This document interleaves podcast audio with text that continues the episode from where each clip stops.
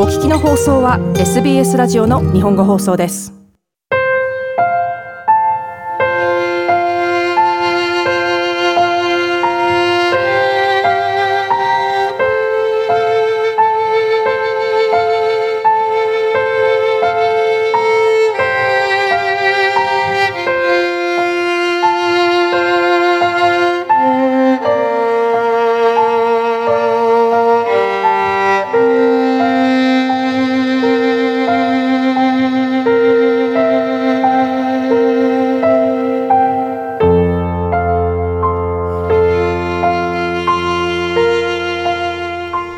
皆様お元気でお過ごしでしょうか。ディーバオペラプレゼンターを務めます大竹彩子です。さて本日の内容ですが、ちょうど今日まででしょうか、日本では東京初台の新国立劇場にてリヒャルト・シュトラウス作曲バラの騎士という私の大好きなオペラが上演されていました。周りの音楽家やオペラ愛好家の方々などから今回の公演の様子を伺い、聞きに行けなかった残念さも相まってひときわバラの騎士熱がただいま高まっておりますので、今日はこちらをご紹介したいと思います。リヒャルト・シュトラウスの音楽は、この番組では最近亡くなった歌手のエディタ・グルベローバさんを追悼する回で、オペラナクソフス島のアリアドネよりツェルビネッタのアリアをお聴きいただきました。ただしその時はシュトラウスについてはあまり触れられなかったかなと思いますので、再度簡単にご紹介を。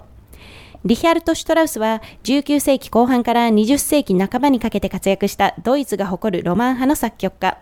交響曲や協奏曲、管弦楽作品なども複数ありますが、やはりオペラや歌曲など歌声が関わる作品で最もその本領が発揮された印象があります。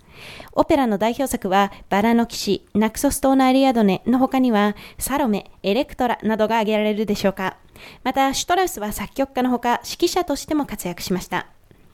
バラの騎士の舞台はウィーン。陸軍元帥の妻マリー・テレーズとその元帥夫人と愛人関係にある青年貴族オクタビアン、そしてこのオペラの中でオクタビアンと恋に落ちて結ばれることになる新興貴族の娘ゾフィーを中心に物語が展開します。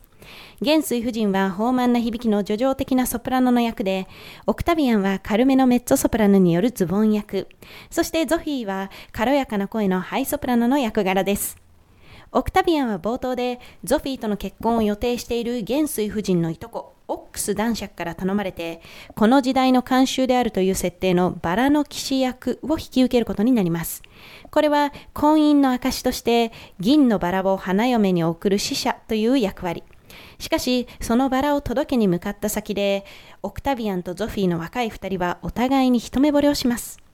オクタビアンはオックス男爵と結婚したくないゾフィーを助けようと、男爵が失態を犯すよう作戦を実行。最終的にはこの作戦が功を奏し、恥をかかされたオックスは結婚を諦めることとなり、ゾフィーとオクタビアンがお互いに惹かれ合っていることに気づいていた元帥夫人はというと、自分の役目は終わったと身を引くことを決意し、大人の態度で二人を祝福するという美しく儚く、そして少々ほろ苦い結末です。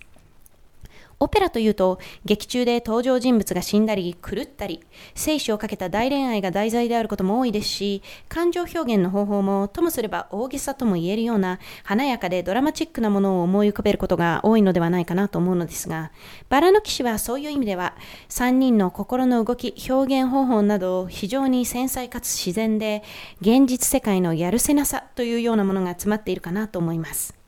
音楽的には豪華絢爛なオーケストレーションであると同時に、音楽はどこまでも繊細で夢の世界のような官能的な美しさにあふれており、しかしその中に退廃的なムードも漂っているように感じます。個人的にはシュトラウスの音楽を聴くといつもなんとかぐわしいのだろうかと思うのですが、皆様はどのように感じますでしょうか。そんなバラの騎士の中から本日ご紹介しますのは、最も有名な終幕の三重唱。ゾフィーへの自分の心の動きを否定できず、しかし元帥夫人を前にしてどうしたらいいかわからないオクタビアンがマリー・テレーズと口ごもりながらも語りかけるところから始まります。儚い胸中を気高い心で歌う夫人、夫人への敬意から気まずさを抱える胸中を歌うゾフィー、そして自身の心情を確かめるように歌うオクタビアン。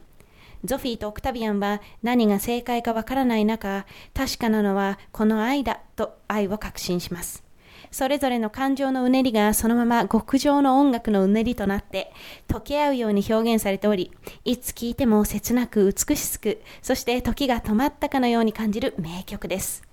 本日の演奏はカール・ベーム指揮、オーケストラはシュターツカペレ・ドレスデン、歌手は婦人役がマリアンネ・シュヒ、オクタビアンはイルムガルト・ゼーフリート、そしてゾフィーがリタ・シュトライヒです。ではまた次回の放送でお会いいたしましょう。 エスビーエス 日本語放送の Facebook ページで会話に加わってください。ライク、いいねを押してご意見ご感想をお寄せください。